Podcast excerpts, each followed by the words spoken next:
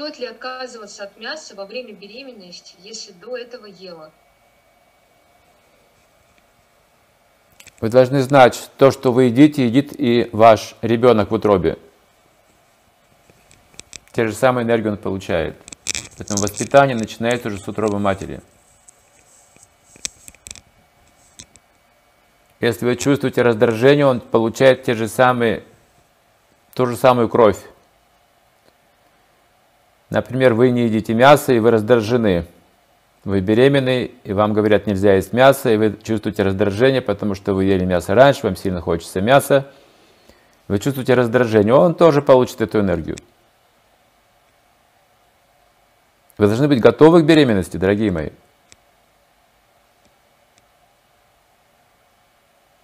Вы задаете вопросы, на которых нет ответа. Это называется реактивное решение проблемы, когда она уже есть. Та проблема-то уже есть, и тогда из проблем двух или трех выбирают меньшую проблему, но проблема все равно остается. Нужно быть заблаговременно готовыми к беременности. Я вижу на опыте, что те дети, которые рождаются у родителей, которые сознательно практикуют духовную практику, они резко отличаются от других детей. На несколько порядков выше качественно. Я живу не первый год уже в этой жизни и вижу эту огромную разницу.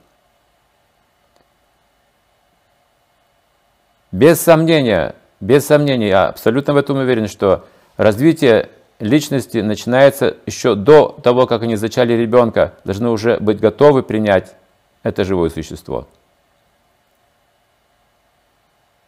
И воспитывается он в утробе матери, потом молоко матери, ее руками, ее песнями, ее, ее, ее движениями. Он все это впитывает в полной степени. Это будет его жизнь, основа его жизни.